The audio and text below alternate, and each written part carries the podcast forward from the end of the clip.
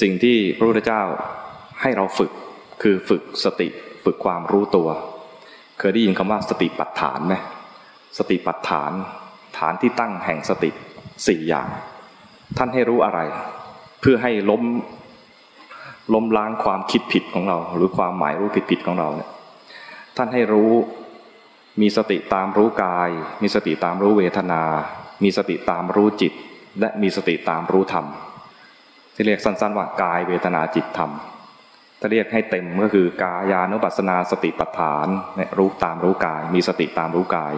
เวทนานุปัสนาสติปัฏฐาน มีสติตามรู้เวทนา จิตตานุปัสนาสติปัฏฐาน มีสติตามรู้จิตธรรมานุปัสนาสติปัฏฐาน มีสติตามรู้ธรรมสี่อย่างเนี่ยให้รู้ตัวสภาวะ สังเกตดูว่าไม่ใช่บอกว่าให้รู้กายเรา ไม่ได้บอกอย่างนี้นะ ให้รู้กาย แล้วท่านก็บอกอีกว่าให้เห็นกายในกาย รู้จักมาเห็นกายในกาย ไม่ใช่ว่ามีตัวเราอยู่ในตัวเราอีกทีนะ ไม่ใช่อย่างนั้นนะเห็นกายในกาย มันเป็นยังไง คือมองไปแล้วเห็นแต่กาย งงไหม มันมีความหมายสองแง่นะกายเนี่ยเห็นกายในกายคือ เห็นส่วนใดส่วนหนึ่งของกายก็ได้ ดูลมหายใจลมหายใจก็เป็นส่วนหนึ่งของกาย ดูผม ผมก็เป็นส่วนหนึ่งของกาย ดูขน ดูเล็บ ดูฟันดูหนัง ดูส่วนใดก็ได้ที่เป็นกาย และเห็นว่ามันคือกาย มันเป็นส่วนหนึ่งในกาย นี่คือเห็นกายในกาย ไม่ใช่ว่าผมฉันสวย ผมฉันดำผมฉันงอก ฟันฉันเหม็นอะไรเงี้ยไม่ใช่ดูอย่างนั้น เห็นกายในกาย เห็นฟันแล้วคือกาย เห็นผมคือกาย เห็นลมหายใจนี่ก็เป็นของส่วนหนึ่งของกาย เห็นว่าสิ่งเหล่านี้ทั้งหลายเนี่ยเป็นส่วนประกอบส่วนหนึ่งของกาย เห็นกายในกาย เห็นแล้ว เห็นครั้งใดก็จะเห็นตัวสภาวะแท้ๆคือกาย ตัวสภาวะแท้ๆของกายเนี่ยจะแสดงความจริงว่ามันไม่สวยไม่งาม สิ่งแรกที่เราจะเห็นจากกายนะเห็นว่ามันไม่สวยไม่งาม จะล้มล้มล้างความความหมายรู้เก่าๆที่ผิด เราเห็นว่ากายเนี่ยสวยงามน่าดูน่าชม พอดูจริง ๆ เข้าไปแล้วเนี่ยมันจะแสดงความจริง สภาวะที่เห็นเนี่ยจากการเจริญสติอย่างเงี้ยนะจะแสดงความจริงอย่างแรกเลยคือที่เราจะเข้าใจได้ง่าย ๆ เลยคือ มันไม่สวยไม่งาม สกปรก ผมไม่สะสกปรก ฟันไม่แปลง สกปรก ร่างกายไม่อาบน้ำสกปรก แต่คนจะดูกายให้เห็นความจริงเนี่ยนะ ต้องอาศัยจิตที่มีสมาธิ ถ้าคิดเอา คิดเอาได้แต่คิดเอาเนี่ยนะ มันไม่เห็น มันไม่เชื่อ จิตไม่เชื่อ ได้แต่คิดคิดเอานะไม่เชื่อ แต่ถ้าคนที่มีสมาธินะ มันปรากฏชัดอยู่ในความรับรู้ ดูผมนะนิมิตเห็นชัดชัดว่าผมเป็นอย่างนี้ อย่างเงี้ยจิตมันจะเชื่อ ดูฟันแล้วเห็นเลยฟันมันเน่ามันเหม็นมันชุ่มน้ำลายอะไรกันมันชัดชัดอยู่ในความรับรู้ของจิตเนี่ยนะจิตมันจะเชื่อ แต่ถ้าคิดคิดเอาเนี่ยนะความคิดเนี่ยมันจะไม่ไม่ทำให้จิตเนี่ยเชื่อได้ เพราะว่าอย่างที่บอกความคิด ได้แต่หยิบเอาสิ่งที่เข้าใจผิดมาก่อน มาพิจารณา หมายรู้ผิดผิดแล้วคิดต่อเนี่ยนะมันจะไม่เห็นความจริง มันต้องใช้รู้สิ่งที่เป็นสภาวะปัจจุบัน ให้ปรากฏกับจิตในขณะนั้น จริงๆแล้วคือเจริญสตินั่นแหละทำความรู้ตัว ตามรู้กาย ตามรู้จิตสี่สี่อย่างที่ว่าเนี่ยดูกายดูเวทนาดูจิตดูธรรมเนี่ยนะ สรุปง่ายๆ คือตามรู้กายหรือตามรู้ใจ ส่วนที่เป็นรูปธรรมก็คือกาย ส่วนที่เป็นนามธรรมก็คือใจ ดูกายหรือดูใจ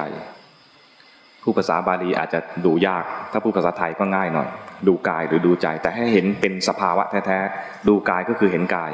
ดูใจก็คือเห็นใจ หรือจะพูดให้ตรงอีกหน่อยก็คือดูจิต ดูจิตก็ให้เห็นว่าเป็นจิตในจิต เห็นจิตในจิตเป็นยังไง คือไม่ต้องดูสภาวะที่เป็นจิตทุกอย่าง จิตเนี่ยมีสภาวะถ้าว่าตามคำพีตามตำรา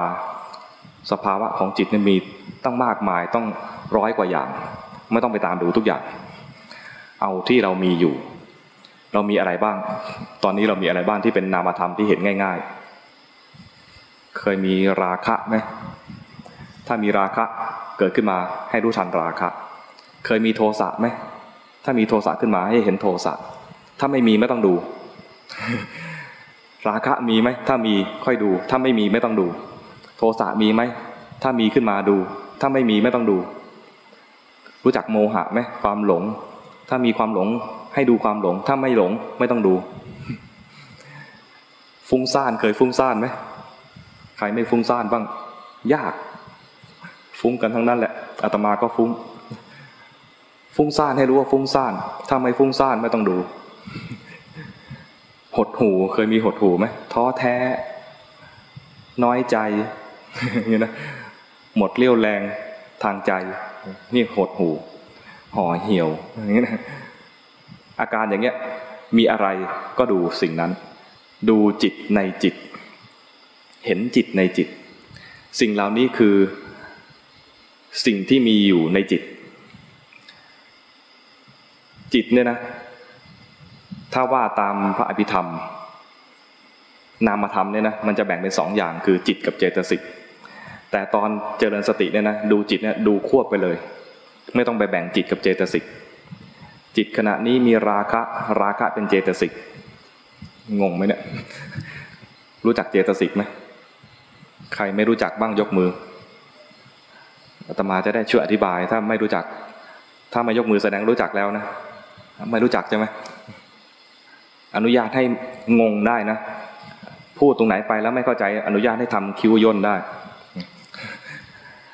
เจตสิกกับจิตเนี่ย เป็นนามธรรมเหมือนกัน แต่ทำหน้าที่คนละอย่าง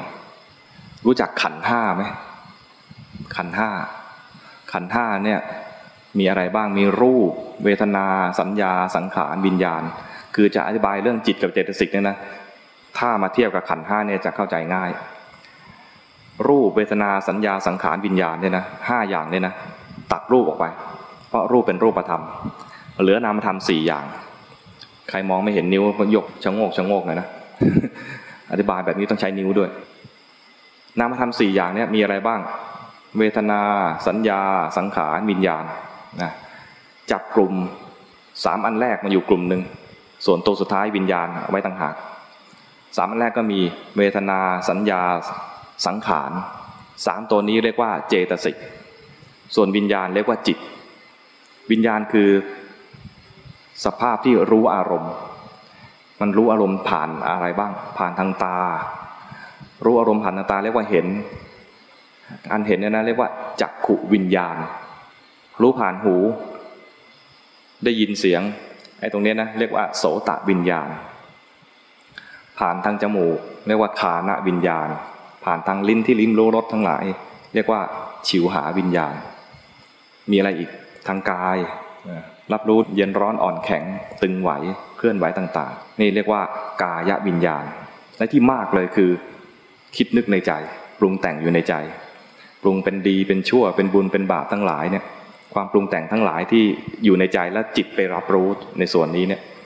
การรับรู้ความปรุงแต่งต่างๆเนี่ย เรียกว่ามโนวิญญาณ ที่คนไทยยุคหลังๆ เรียกว่าพวกมโน พวกคิดมากก็เนี่ยมโนมโนมโนวิญญาณ เข้าใจไหมนะถ้าเป็นตัวรับรู้เนี่ยเรียกว่าตัวจิต ถ้าเป็นคุณภาพของจิตคือมีสุขมีทุกข์เรียกว่าเวทนาเนี่ยนะสัญญาคือความจำได้หมายรู้ความปรุงแต่งต่าง ๆ ที่เป็นบุญเป็นบาปเนี่ยเรียกว่าเจตสิกทั้งหมดเลย ส่วนตัวรับรู้เนี่ยเป็นตัวจิต แต่เวลาเจริญสติดูจิตเนี่ยนะไม่ใช่ดูแต่ตัวจิตแบบนี้ คือดูทั้งหมดเลย ที่เป็นนามธรรมทั้งหลาย มีสุขก็รู้ว่ามีสุขอยู่ มีทุกข์ก็รู้ว่ามีทุกข์อยู่ และที่เป็นดูง่าย ๆก็คือมีกิเลสตัวไหน กิเลสเนี่ยอยู่ในส่วนของสังขาร มีราคะก็รู้ว่ามีราคะ ไม่ใช่ไปไปดูตัวจิตที่เป็นตัวรับรู้ดูยากพระเจ้าสอนให้เจริญสติดูจิตเนี่ยนะ ท่านสอนให้ดูตัวนามธรรม เหมือนคนคนไทยอะเวลาแยกชีวิตนี้เป็นกายกับใจ ให้ดูใจก็ดูส่วนที่เป็นนามธรรมทั้งหมด ใจขณะนี้มีราคะให้รู้ว่ามีราคะ ใจขณะนี้มีโทสะให้รู้ว่ามีโทสะใจขณะนี้เหม่อลอย ให้รู้ว่าเหม่อลอย ใจขณะนี้ฟุ้งซ่านให้รู้ว่าฟุ้งซ่าน ใจขณะนี้หดหูให้รู้ว่าหดหูให้รู้ว่าว่ามันมีเพียงแค่สภาวะอย่างนี้อยู่เกิดขึ้น ไม่ใช่ว่าเรารักฉันโกรธอะไรเงี้ยไม่ใช่อย่างนั้นนะเห็นตัวสภาวะ คือมีรักมีโกรธ เอาตัวสภาวะแท้ๆสุดท้ายเลย ไม่เอาเราเข้าไปปนโกรธอยู่ถ้าบอกฉันโกรธแล้วนะแกอย่ามาพูดอีกนะฉันโกรธอันนี้ยังไม่ใช่มีสติในแง่ของสติปัฏฐาน เข้าใจไหมแต่ถ้าเฮ้ยมีความโกรธ ความโกรธเกิดขึ้น มี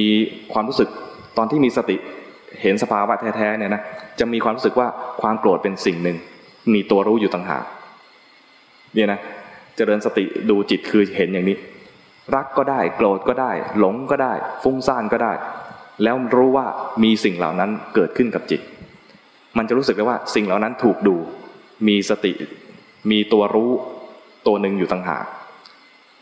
แค่มีสติอย่างนี้นะจิตก็ฉลาดขึ้นแหละตัวเนี้ยจะเป็นตัวที่เก็บข้อมูลใหม่ เราที่เคยมีข้อมูลเป็นสัญญาเก่าๆที่มีความวิปลาสสี่อย่างเนี่ยนะตอนมีสติรู้สภาวะ แต่ละครั้งแต่ละครั้งเนี่ยจิตมันจะจำเป็นสัญญาใหม่ เป็นข้อมูลใหม่ ที่เคยเห็นว่าสวยงาม เห็นว่าเป็นเราอะไรนะ มันจะจำเลยเห็นว่าสภาวะนั้นไม่มีเรา ตัวรู้เห็นสภาวะนั้น เห็นว่ามีราคะ สังเกตดูว่าใช้คำนี้นะ เห็นว่ามีราคะ ไม่ใช่เห็นว่าฉันกำลังรัก ไม่ใช่อย่างนั้น เห็นว่ามีโทสะ เห็นว่ามีความโกรธ ไม่ใช่ว่าฉันโกรธ ถ้าฉันโกรธเนี่ยนะ ขันห้าเนี่ยรวมเป็นชั้นอยู่ แต่ตอนที่เห็นว่ามีราคะเนี่ยขันห้ามันแยก อย่างน้อยๆแยกเป็นสองขัน คือตัวที่เป็นวิญญาณตัวหนึ่ง กับตัวที่เป็นสังขารตัวหนึ่ง ตอนเห็นความสุข เห็นความสุขเป็นสิ่งหนึ่งสิ่งสิ่งหนึ่งถูกดูอยู่ ขณะนั้นขันแยกเป็นสองขัน คือเวทนาตัวหนึ่งกับตัววิญญาณตัวหนึ่ง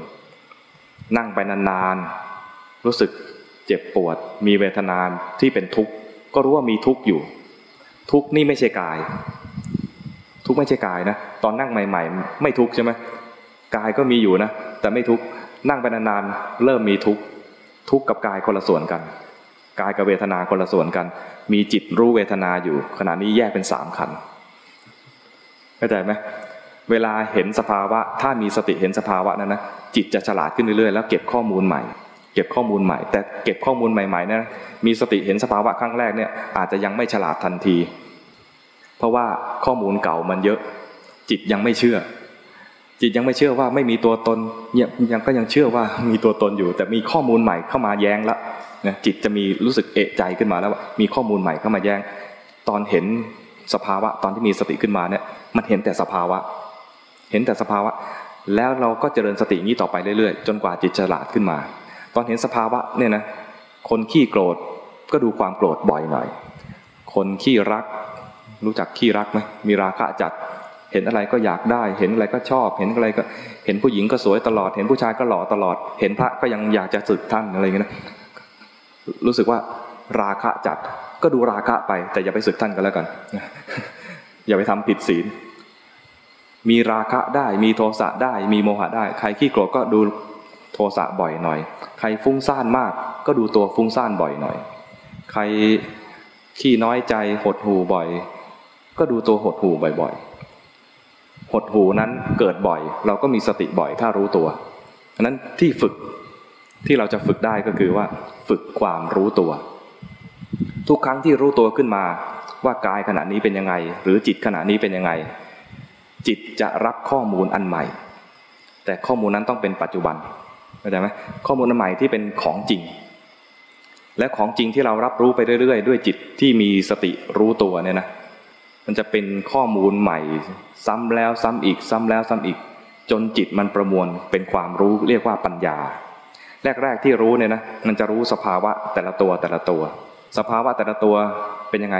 ราคะมีลักษณะแบบนี้ โทสะมีลักษณะแบบนี้ โมหะมีลักษณะแบบนี้ ราคะลักษณะเป็นยังไง ราคะมันมีเหมือนมีแรงดึงดูดระหว่างจิตกับอารมณ์นั้น เช่นเห็นคนนี้หน้าตาดีอยากมองนานๆ พูดดีพูดจาฉาดฉาน อยากคุยด้วย มันมีแรงดึงดูด อยากจะดูอยากจะฟัง คนนี้ดุจังไม่อยากอยู่ด้วยเลย อันนี้เป็นโทสะโทสะลักษณะคืออยากจะผลักออก อยากจะหนีถ้าหนีไม่ได้ก็จะทำลาย โทสะมีลักษณะแบบนี้ โมหะเป็นยังไง โมหะคือเหม่อลอย มัวมัวไม่รู้ตัวลักษณะคือเป็นอย่างนี้ ตอนมีสติหรือตอนรู้ตัวใหม่ ๆ ก็จะจำลักษณะเหล่านี้ของสภาวะต่างๆ มันจะแยกได้ว่า ราคะไม่ใช่โทสะโทสะไม่ใช่ราคะ โมหะไม่ใช่ราคะอย่างเงี้ยนะมันจะแยกได้แต่ละตัวแต่ละตัวว่ามีลักษณะของสภาวะต่างๆ แยกแยกกันไป การแยกสภาวะได้เนี่ยเรียกว่ารู้จักลักษณะพิเศษ ลักษณะพิเศษเนี่ยภาษาพระเรียกว่า วิเศษลักษณะ วิเศษ ลักษณะพิเศษ เห็นว่าราคะเป็นอย่างนี้โทสะเป็นอย่างนี้เมตตาเป็นแบบหนึ่งศรัทธาเป็นแบบหนึ่งเห็นได้เห็นได้ทั้งส่วนที่เป็นกุศลและเป็นอกุศล แต่ส่วนใหญ่จะเห็นอกุศล เพราะเราเนี่ยไม่ค่อยมีกุศลเกิด รู้สึกไหมตั้งแต่ตื่นมาจนนอนไปทีนี่ยนะ กุศลเกิดมาก หรืออกุศลเกิดมาก ส่วนใหญ่จะอกุศลเกิดมากนะอย่างน้อยๆอกุศลตัวไหนที่เกิดเป็นพื้นเลย คือใจลอย ใจลอยไม่รู้ตัว อันนี้เป็นอกุศลตัวพื้นเลย มีใครสะกิดหน่อย ตกใจโกรธเขานี่โทสะเกิดขึ้นมา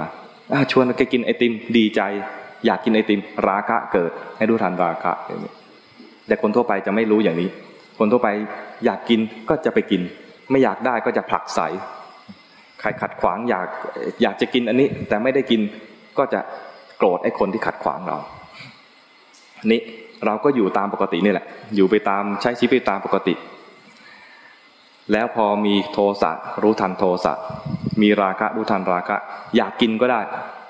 อยากกินก็ได้นะ รู้ทันความอยาก แล้วถ้าจำเป็นต้องกินก็กิน หรือว่าสมควรกินก็กินแต่ไม่ได้ว่าห้ามกินทุกอย่าง หรือว่าอยากแล้วห้ามทำไม่ใช่อย่างนั้น อยากรู้ทันความอยาก แล้วถ้าสมควรก็ทำโกรธรู้ทันความโกรธ แล้วสิ่งนั้นถ้าสมควรแก้ไขก็แก้ไข เช่นว่าลูกน้องทำไม่ดีโกรธรู้ทันความโกรธก่อน แล้วค่อยเข้าไปแก้ไข เข้าไปชี้แจงเข้าไปตักเตือนหรือเข้าไปทำโทษ แต่ทำโทษด้วยความไม่โกรธทำโทษด้วยความกรุณาหรือทำโทษด้วยปัญญา ถ้าทำด้วยความโกรธจะมีปฏิกิริยาต่อต้าน แล้วก็ แทนที่จะแก้ปัญหาก็จะเป็นการซ้ำเติมปัญหา หรือไม่ก็สร้างปัญหาใหม่ขึ้นมาดังนั้น